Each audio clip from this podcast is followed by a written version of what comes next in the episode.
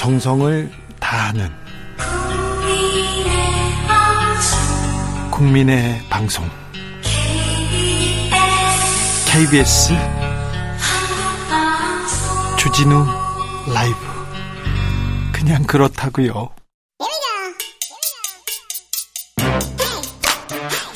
뉴스를 향한 진지한 고민 기자들의 수다. 라이브 기자실을 찾은 오늘의 기자는 KBS 김수현 기자입니다. 어서 오세요. 안녕하세요. 네, 오늘 준비한 첫 번째 뉴스부터 가보겠습니다. 네, 미국 기준금리가 또 0.75%포인트 올랐습니다. 0.75%요? 네, 그래서 미국 기준금리가 현재 2.25에서 2.5% 수준으로 높아졌는데, 현재 우리나라 기준금리가 2.25%니까, 우리보다. 2년, 네, 2년 반 만에 미국 금리가 우리보다 높아지는 역전 현상이 발생했습니다. 자, 그럼 역전 되면, 되면, 어이구, 그 우리나라 좀 영향을 받을 것 같은데 그런데 우리 조금 영향을 받는다 이런 뉴스가 조금 적게 나오나요? 네, 맞습니다. 이게 미국 금리가 높으면 시장이 금리 조금이라도 더 쳐주는 곳에 가지 않을까. 특별히 왜 미국 돈이 네. 한국까지 와? 그냥 미국에 있지. 그래서 미국으로 갈 거야. 이 얘기를 했는데 맞아요. 급격한 변동은 없는 것 같아요. 네, 생각보다는 우리 시장에 큰 영향이 없습니다. 일단 발표 당일에도 우리 주식 시장이 좋았고요. 이게 어쨌든 예상됐던 수준이기 때문이기도 그렇죠. 하고요. 예상됐던 수준. 네. 그리고 과거 사례를 보면 미국 기준금리가 우리보다 높았던 현상이 과거에도 있었거든요. 아, 그래요? 한 세 번 정도 있었는데 네. 그때도 이제 주가가 그렇게 나쁘지 않았고 외국인 자금이 빠져나가는 일이 별로 없었습니다. 예. 왜 그럴까 생각을 해보면 실제로 이 투자자들이 되게 어마어마한 자금을 운용을 하다 보니까 이런 하루짜리 정책 금리에다가 투자를 하는 게 아니고 뭐 10년물이나 3년물 국채 이런 데다가 투자를 많이 하잖아요. 네. 그런데 지금 우리나라 10년물 국채 금리가 미국 10년물보다는 높은 추세를 보이고 있고요. 그리고 과거 사례를 보면 이렇게 금리 차이가 컸을 때 최대 1.5%포인트까지 벌어진 적이 많이 있었거든요. 벌어졌군요. 네. 지금은 조금밖에 아닌데요. 네, 지금은 뭐 0.25%포인트 수준이니까 격차가 그때에 비하면 크지 않아서 아직까지는 걱정할 수는 아니라는 평이 많습니다. 그런데 여기 변수가 있습니다. 네. 환율이요. 네. 고환율. 그렇죠. 환율이 변수인데 말씀하신 것처럼 근데 지금 환율이 워낙 높잖아요. 그래서 네. 지금이 고점이니까 앞으로는 환율이 떨어질 수 있다는 기대가 있고 환율이 떨어지게 되면 어쨌든 원화 가치가 오르게 되는 거니까 외국인 자금이 다시 돌아올 수도 있다는 그런 기대도 있습니다. 그래요. 그런데 네. 외국인 자금이 빠져나갈까 걱정하는 사람들이 많던데요. 네, 실제로 빠져나간 적이 있기는 있거든요. 네. 근데 네. 그때를 보면 이 한미 간 기준금리 역전 때문이라기보다는 전 세계적으로 금융시장이 흔들렸을 때입니다. 예를 들어서 뭐 1997년 외환위기 때나 2008년 세계 금융위기 때가 그랬거든요. 이렇게 세계적으로 금융시장이 불안하면 한국도 안전하지 않을 수 있겠다 이런 생각이 들어서 빠져나가긴 하는데 우리는 그렇게 불안하다고 보지는 않는 거죠. 네. 남북 문제가 그렇게 또 어려움에 처해 있지는 않아서 그렇게 막 요동치고 그렇지는 않는 거죠. 맞습니다. 그래서 지금은 그 정도 위기 상황은 아니라는 게 중론인데 그래도 주목해야 하는 건 미국 상황입니다. 미국이 이제 경기 침체에 들어가게 되면 아무래도 우리나라 수출에도 악영향을 미치고 실물 경제도 나빠질 수가 있잖아요. 네. 아직까지 파월 미국 연준 의장이 경기 침체라고 생각하지 않는다고는 말을 하고 있지만 IMF는 생각이 좀 다르거든요. 네. 미국이 이미 경기 침체가 시작됐을 수도 있다는 진단이 나오고 있어서 이 부분을 좀 지켜봐야겠습니다. 그런데 미국이 올렸어요. 그럼 우리는 따라 올리지 않습니까? 네, 맞습니다. 이번 달 말에 한 번 더 금통위가 예정이 돼 있어요. 네. 그래서 미국이 또 올릴 가능성도 있고 물가도 이제 안 잡히고 있으니까 아마 인상하는 거는 분명해 보입니다. 자, 그러면 금리가 올라가면 또 이자 또 올라갈 거고요. 네, 맞습니다. 그래서 이자 올라가고 또 갑자기 올리면 소비도 위축될 수 있으니까 네. 하는 총재가 점진적으로 올리겠다. 그래서 이번엔 아마 0.25% 포인트 정도만 올라가지 않을까 이런 예측이 나오고 있습니다. 네, 물가는 여전히 안 잡히고 있으니까 금리 또 오른다고 합니다. 이자 또 올라갑니다. 또 이거는 상수라고 생각하시고 예, 앞으로 계속 올라가 이렇게 생각하시고 은행 가서 상의하셔야 됩니다. 자, 다음 뉴스로 가, 가보겠습니다. 네, 이번 달부터 집을 살 때 대출 규제가 완화가 됐습니다. 얼마나 풀립니까? 네, 지금 전까지는 이 사는 지역에 따라서 집값의 최대 60에서 70%까지 4억 원 한도 내에서 돈을 빌릴 수 있었는데 이걸 이제 처음으로 집을 사는 사람의 경우에서만 지역에 상관없이 집값의 최대 80%까지 6억 원 한도에서 빌릴 수가 있습니다. 뭐 예를 들어 보면 5억짜리 집이라고 하면 예전에 이 규제가 60%일 때는 3억까지만 대출이 가능했는데 지금은 80%까지 받을 수 있으니까 4억까지는 대출을 받을 수 있게 되는 거죠. 네. 아무튼 그러면 좀 집 사라는 건가요? 그런데 이 효과가 제한적일 거라는 평가는 나옵니다. 네? 왜냐하면 앞서 말씀드린 대로 이자가 계속 오를 거잖아요. 예. 이자가 계속 커지고 있으니까 대출 제한을 뭐 풀어준다고 해도 많이 받기는 현실적으로 힘든 상황이고요. 네. 또이 대출 규제에 또 한 축이 더 있는데 이 집값과 연동되는 대출 규제뿐만 아니라 내 연소득과 비교해서 이 전체 대출 규모를 따지는 규제가 하나 더 있거든요. 아이고 어렵다. 네, 이게 좀 어려운데, 그러니까 집값의 80%까지는 대출 받게 해주겠다 이렇게 풀어주더라도 어차피 내 연소득 대비 빌릴 수 있는 금액은 한정돼 있도록 돼 있어서요. 이게 효과는 좀 떨어지는 셈이죠. 지금 금리 오르고 그리고 아파트 뭐 집값 서울 집값 다 떨어지고 있어서 그래서 그래서 뭐 사는 사람은 많지 않은 매수 절벽이라는 얘기가 있습니다. 그래서 거래량 좀 변화가 있을까요? 네, 거래량이 실제로 굉장히 많이 줄어들었습니다. 2년 전과 대비를 해보면 절반 이상 줄었거든요. 네.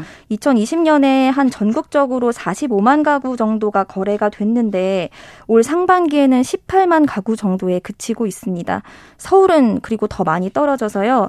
7월 한 달 동안 서울 아파트 거래량이 신고가 기준으로 300건 좀 넘는 수준인데 거의 거래가 없다라고 봐도 되는 셈이죠. 이게 뭐 금리가 계속 오르고 또 금리 인상뿐만 아니라 그동안 너무 많이 올랐다 보니까 앞으로 더 오를 것인가 이런 기대감이 줄어들면서 거래가 점점 위축되고 있는 상황입니다. 자, 지금요. 네. 집을 팔고 싶다. 집을 집을 사고 싶다. 그런 사람들이 있는데 어떻게 하면 좋을까요? 네, 요즘에는 이제 부동산에 집을 내놓으면 네. 오히려 그 집을 사시는 분들이 더 내려줘야 사겠다. 이런 추세라고 합니다. 더 깎아줘 이렇게 합니까? 네, 맞습니다. 그래서 집을 꼭 파셔야겠다는 분들 중에 나는 도저히는 못 맞춰주겠다. 내가 생각하는 급매물 가격이랑 너무 차이가 난다고 하시면 좀 세부담 안고서라도 장기 보유할 것인지 아니면 혹시 자녀가 있으시다면 증여를 할 것인지 이런 전략적인 선택을 해볼 필요가 있습니다. 네. 그리고 집을 사고 싶어 하는 분들이라면 일단 지금 가장 중요한 게 금리 인상이 어느 정도 수준까지 멈출 것인가 이걸 먼저 살펴보셔야 하고요. 어디까지 감당할 수 있을까? 네, 맞습니다. 이 내 작은 범위 내에서 꼭 필요하신 분들은 내 집 마련을 하셔야 하고 다만 이제 지난해까지 계속됐던 영끌 그러니까 지금 안 사면 안 될 것 같다 이런 초조함에 무리한 투자를 하시는 분들이라면 지금은 좀 기다리시는 게 좋겠다는 의견이 많습니다. 그래요. 지금은 기다려야 할 때다. 네. 네. 김수영 기자는 어떻게 생각하고 있어요? 저는 사실 영끌을 한 사람이기 때문에 그래요? 제가 할 말이 없습니다. 속이 타요, 막? 언제 했어요? 제가 막바지에 해서 네. 한 2년이 좀 안 됐기 때문에 속이 타고 있는 상황이에요. 경제부 기자도 몰라요. 아. 부동산 전문가도 잘 몰라요. 주식 전문가들 있잖아요. 주식 다 몰라요. 아, 그렇습니다. 그래, 얼굴 빨개졌네. 네. 네. 다음 뉴스로 가보겠습니다. 지금 대형마트가 한 달에 두 번씩 의무적으로 쉬고 있잖아요. 아, 그렇습니까? 네. 이 대통령실이 이 대형마트 의무 휴업 제도를 폐지하겠다는 의지를 밝혀서 관심을 모았는데 네, 이거 그 그러면 시장 상인들, 소상공인들 굉장히 관심이 있겠는데요? 맞습니다. 대형마트와 소상공인들 입장이 굉장히 첨예한 문제고 여기다가 이렇게 의지를 밝혔다가 이 계획을 정부가 스스로 후퇴하면서 또 논란이 이르고 있습니다. 아, 그래요? 네. 어, 저, 그, 그거야, 참.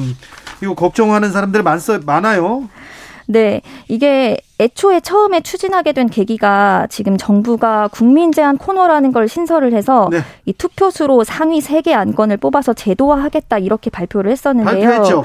이 대형마트 의무 휴업 제도를 폐지하자는 게 투표수가 57만여 건으로 1위를 기록을 했습니다. 네, 맞습니다. 네. 그래서 이제 추진을 하려고 보니까 네. 확인해 보니 투표 과정에서 한 개 IP로 여러 번 투표하는 경우가 발견이 되면서 그래서 이 논의가 하루아침에 원점으로 돌아가 버렸거든요. 아니 그렇다고 해서 그냥 논의인데 네. 공론인데 그걸 없애버렸습니까?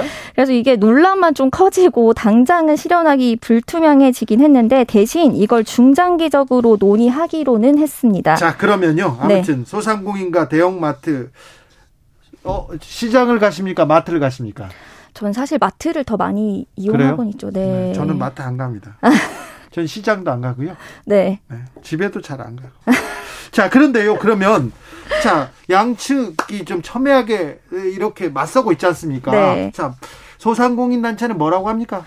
일단 소상공인 단체 같은 경우에는 이 제도가 이미 헌법재판소에서 적법한 제도로 판단됐다는 점을 강조를 합니다. 네. 이게 이미 헌재로 올라간 적이 있었는데 대형마트가 강한 자본력으로 유통시장을 독과점할 수 있으니까 그렇죠. 이건 네 합헌이다 이렇게 결정을 내린 적이 있어요. 근데 대형마트들 계속 이거 풀어달라고 합니다. 네 맞습니다. 반면에 대형마트들 같은 경우에는 이미 유통시장이 온라인 거래 중심으로 재편됐다라고 얘기를 합니다. 요즘 배달해서 그렇죠. 장 보는 분들이 워낙 많다 보니까 우리도 힘들어 이렇게 맞아요. 얘기합니다. 그래서 이런 규제의 형평성도 고려해야 되니 의무 휴업 폐지를 원하고 있는 상황입니다. 그러면 앞으로 어떻게 됩니까? 정부 안에서도 좀 신중히 접근해야 된다는 목소리가 나오고는 있습니다. 네. 이 코로나19 이후에 소상공인 의견 같은 걸 정책에 반영해야 된다는 취지거든요. 네. 그리고 이게 정부에서 정책 추진을 공식화하더라도 국회에서 법을 바꿔야 바뀔 수 있는 사안입니다. 네.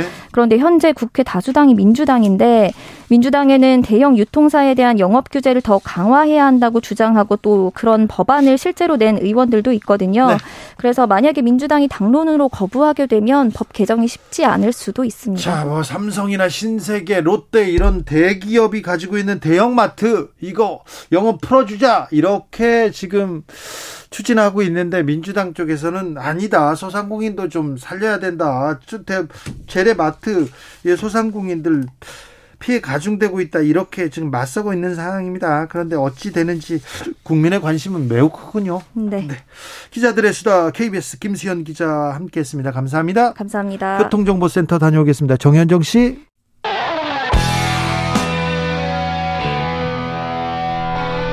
스치기만 해도 똑똑해진다. 드라이브 스루 시사 주진우 라이브.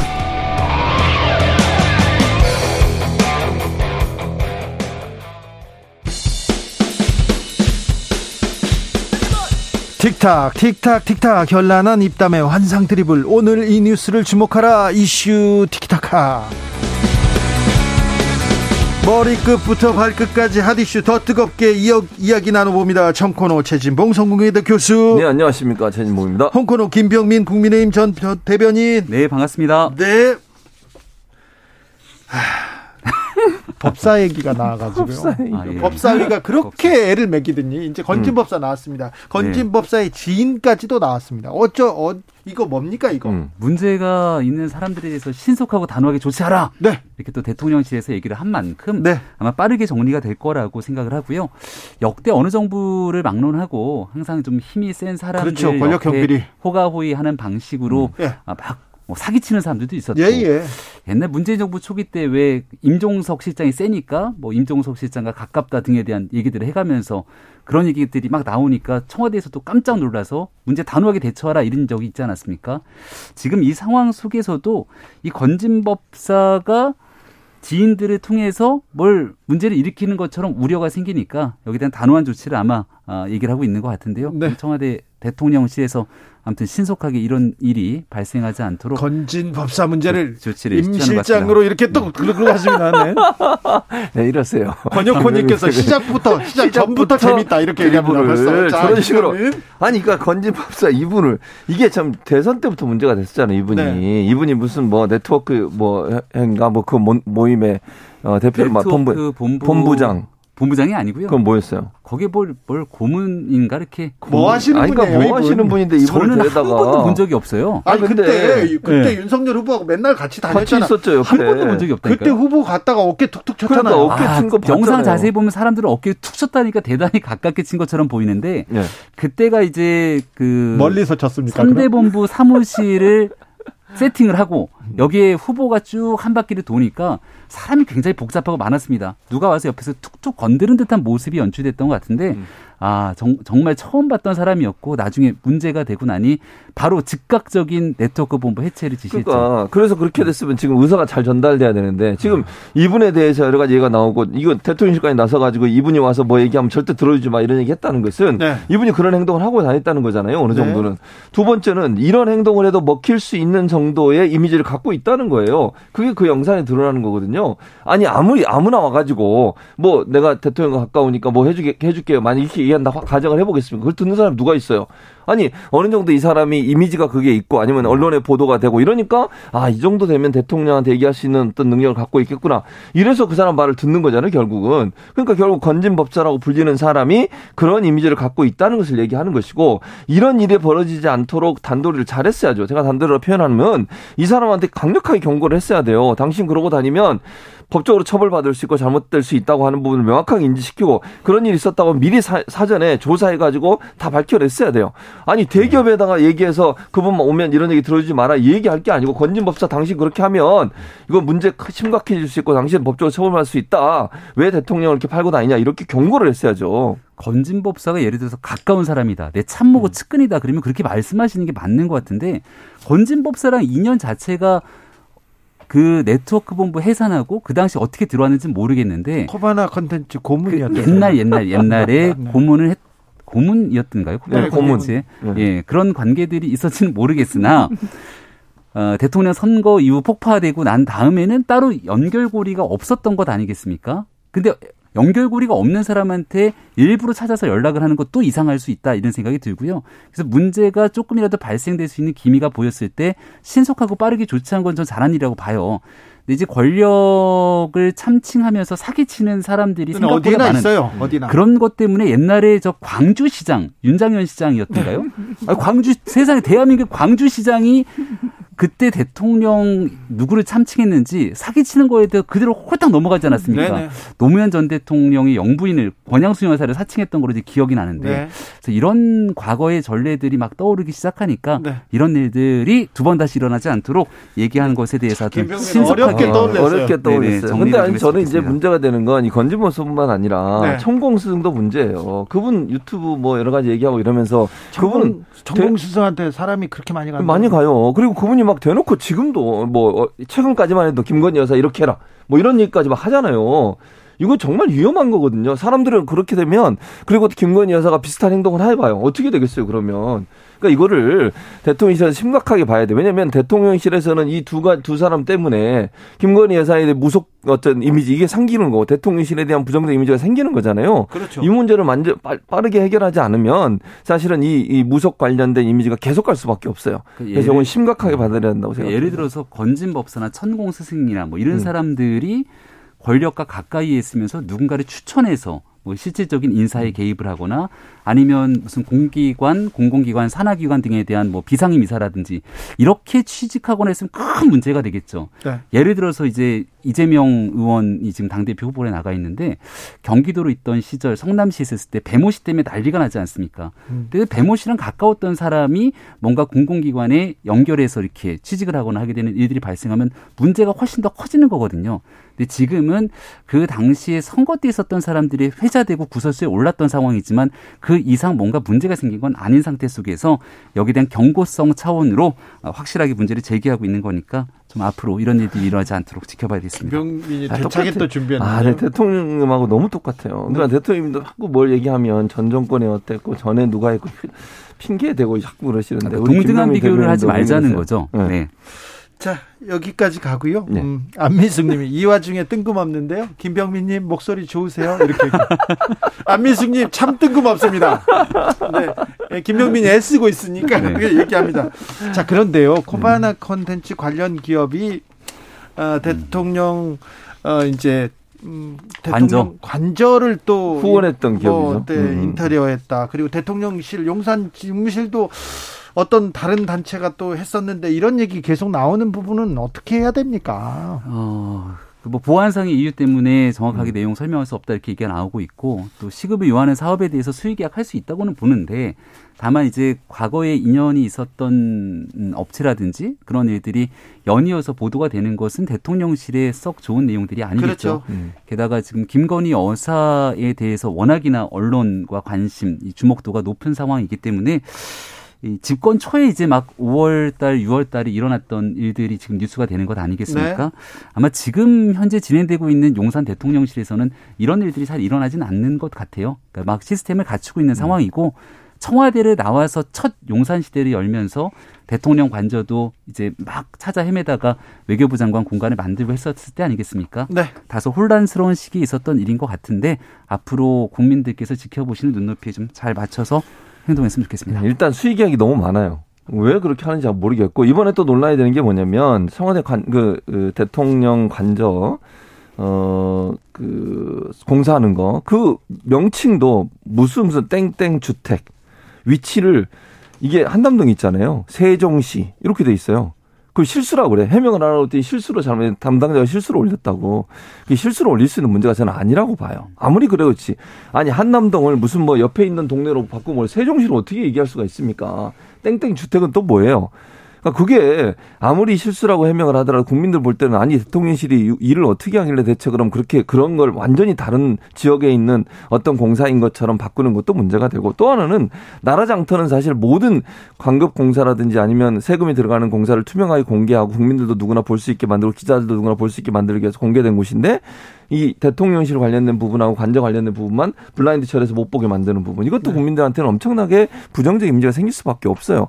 아니, 그러니까 숨기는 게 없다면 왜 수의계약을 자꾸 하고 또 이렇게 지금 말씀드린 것처럼 이걸 볼 수 없게 만들고 또 이런 실수 예를 들면 한남동을 세종시로 어 표기하고 그걸 또 아까 말씀하신 것처럼 어 김건희 여사가 근무하셨던 일하셨던 곳에 세 번이나 후원한 그런 단체가 하게 만들고 감리도 그와 연관된 단체가 하게 되고 이런 일들이 왜 반복되냐는 거죠. 이걸 공교롭다고 얘기할 게 아니라 네. 이건 국민들이 볼 때는 이해하고 납득하기 어려운 부분이라는 것을 인식해야 된다는 거죠. 예. 공교롭다고 얘기한 적은 없고요. 음. 일반적인 관급 공사와 그리고 대통령 관저에 대한 수의계약 문제를 좀 같이 동등하게 보기는 어렵다라는 말씀을 드린 것이고 초창기에 일어났던 일들에서 다소 시스템이 완비되지 않았을 때 일이기 때문에 국민들 보시기에 다만 예전에 이제 영부 어, 영부인이라고 하지 말자 그랬죠. 음. 대통령 배우자와 관련된 뭔가의 업체가 수의계약 된 것도 또 특혜가 아니냐 이렇게 지적할 수 있는 소지들이 있다고 생각합니다. 그래서 그런 부분들이 두 번 다시 발생되지 그렇죠. 않도록 네. 어, 더 예의주시하면 좋겠다는 말씀을 드립니다. 처음에는 근데 그 네. 모를 수도 있어요. 음. 그런데 대통령실에 있는 사람들은 이런 문제가 있고 이런 논란이 있고 아는 사람이다. 이건 특혜 의혹이 나올 수밖에 그렇죠. 없으니까 음. 이러면 네. 안 된다고 얘기해야 돼요. 음, 저는 맞아. 대통령실의 시스템이 더 문제라고 봅니다. 네. 지금 어, 건진법사 얘기가 나오는 것도 그렇고 음. 지금 김건희 여사 관련된 사람들 얘기가 나오는 것 자체가 정권의 엄청난 부담입니다. 음. 지금 민생과 경제를 음. 얘기해야 되는데 다 여기에 관심 있잖아요. 그, 이거는 그래서 대통령... 지금 이렇게 말씀 주시는 내용들이 음. 차곡 차곡 차곡 차곡 쌓여서 대통령 어, 국정 지지도가 네. 30% 밑으로 떨어졌다는 거 이제 전 국민이 다 알고 있는 그렇죠. 내용이죠. 지금 대통령이 네. 무슨 얘기를 하고 싶어도 국정 음. 철학을 음. 얘기하고 싶어도 다 사람들이 거기에 관심이 가 있으니까 음. 그걸 방어할 수밖에 없는 상황. 그러니까 부정 평가 지수도 너무 높고 하니까 예, 예. 말씀 주신 것처럼 실제 힘 있게 일하고 싶어도 나머지 메시지들이 잘 소화가 안 되고 있는 상황이거든요. 네. 그래서 그런 내용들을 아마 용산에서도 차분하게 경청하고 있을 거라 생각하고 잘한 일과 잘못된 일의 구분이 필요한데 잘못된 일들도 무리하게 방어하려고 하기보다는 지금 정도 수준 시점이면 아 이런 지점 속에서는 국민들 보시기에 부족했다라고 인정도 하고 또 개선하려고 하는 노력들을 차분하게 진행해 나갈 거라 봅니다. 그런데 네. 법사들은 날뛰고 있는데 검사 출신들 비서관 검사들은 지금 자기 역할을 못 하고 있다고 봅니다. 제가 보기에는 이번에는 음. 대통령 친인척 친인척 중에서는 특별히 김건희 여사의 주변 분들 음. 그리고 그 다음에 측근 측근 그룹 측근 그룹은 정치인들이 많기 때문에 검사들도 거의 다 들어왔기 때문에 측근 그룹도 많지 않아요. 그런데 대통령을 만들었다고 주장하는 사람들, 법사들, 무당들이 너무 많습니다. 근데 이거는 사실 관계가 아니고 그 사람들이 주장하고 있음에도 불구하고 부담이 될 수도 있어요. 네, 그, 그거는 앞서 설명을 드렸지만 뭐 이제 법산이 무당인이 하는 대통령 선거 기간 속에 워낙 네거티브 프레임이 또 강하게 작동하지 않았습니까? 네, 네. 그래서 이 내용들을 자꾸 이제 얘기하고 하는 것들은 아 자칫 청취자분들께서 듣기엔 진짜 뭐 법사랑 친한 거야 무슨 무당들이랑 연관이 있는 거야 이렇게 생각할 수도 있겠지만 네. 제가 대통령 선거 기간 내내 윤석열 대통령 후보 시절에 같이 있었던 상황들을 보게 되면 예. 선거 캠프 동안 어떤 영향력도 행사한 바가 없었고 조금이라도 문제가 될 것처럼 아, 여러 의심의 눈초리가 보여졌을 때 단호하게 대처했기 때문에 지금 용산 대통령실 구성이나 이런 측면에서 그런 영향력이 들어갈 아, 자그만 공간조차 없다는 것을 다시 한번 말씀드리고요. 대신 현재 대통령실 구성에서 국민들이 볼 때는 좀 미진하다. 네. 바꿨으면 좋겠다. 좀 새롭게 심기 일전해야 된다 이런 얘기들은 다 충분히 숙고하고 있을 테니까 조금 지켜보시면 변화된 모습을 보이지 않을까 싶습니다. 그러니까 일단 민간이라고 자꾸 얘기하시면서 그걸 그렇게 처리할 문제가 아니고 건진 법사든 아니면 천공 스승이든 명확하게 대통령실에서 그런 발언이나 행동을 하지 말라라고 경고를 한다고 저는 봐요. 왜냐면 이게 스승 같은 경우도 유튜브나 이런 데 올라간 거 내용 보면 김건희 여사에게 이렇게 이렇게 조언 하는 그런 내용들이 자꾸 나와요. 그러면 국민들이 볼 때는 의심을 할 수밖에 없는 거지. 그리고 지금 국민들이 의심하는 것 중에 하나는 대통령 대선 후보가 되기 전부터 이미 연결, 연결 관계가 있다고 보는 거잖아요. 네. 지금 그래서 영향을 받고 있다고 보는 거예요. 그런데 네. 또 민간인인데 음. 또 그분은 그렇게 얘기하는 사람인데 야 하지 마 그럴 수도 또 아니 그러면 대통령실에서 하는 순간 더 어. 의심을 어. 받아요. 아니 아니 네. 내, 제 말은 이런 거예요. 대통령실에서 명확하게 선을 긋고 그런 이분 예를 들면 이렇게 얘기할 수 있겠지. 건진 법사는 누구든 우리와는 전혀 관계 없는 사람이고 그런 행동을 하는 것이 예를 들면 대통령을 사칭하거나 대통령 부인의 사칭해서 뭔가 이익을 얻으려고 하는 모든 행동에 대해서 강력히 조치하겠다. 라든지 이런 어떤 선언적인 발언을 해야 돼. 왜냐면 이번에도 사람들이 생각할 때는 이런 게 있어요. 아니 대기업들한테는 조심하라고 얘기하면서 왜 건진법사한테는 제대로 얘기 안 하냐 이런 얘기가 나오고 있거든요. 지금 그런 부분들의 어떤 그 의심이랄까 이런 부분을 불식시키기 위해서라도 선을 긋는 발언들이 저는 필요하다고 봅니다. 저는 그거는 오히려 더 잘했다고 음. 보는데요. 네. 사실상 그 사람이 어떤 사람인지 명확하게 인지되지 못하고 있는 상황에서 얘기를 네. 한다고 누가 듣겠습니까? 이 사람이 사기 치려고 마음 먹으면 얼마든지 치는 건지 그 네. 사기꾼의 네. 마음들을 어떻게 재단하고 행동할 수 있겠습니까? 않습니까? 예, 예. 네, 중요한 것은 사람들 입장에서 특히 뭐 기업이라든지 권력이 움직이고 있는 상황 속에서 미리 예의주시하고 미리 이제 짐작하면서 움직이게 될 수 있는 그런 가정들이 있으니까 혹시라도 이 사람은 우리와 관계 없으니 절대로 속지 말라고 하는 내용들을 아, 미리 건넨 것이기 때문에 저는 그 지점에 대한 대응들은 꽤 잘했다고 생각합니다. 그러니까 그 지점에서 플러스해서 네. 그런 행동을 하는 사람에 대해서는 강력한 법적 조치를 하겠다. 아, 그럼요. 그것도 당연하죠. 같이 얘기해야 된다는 네. 거예요. 네, 알겠습니다. 그런데요, 어, 윤 후보의 철학을 누구보다도 윤 후보가 아니죠, 윤 대통령이죠. 대통령의 철학을 후보 시절에 누구보다도 가까이서 잘 본 김병민 대변이니까 물어봅니다.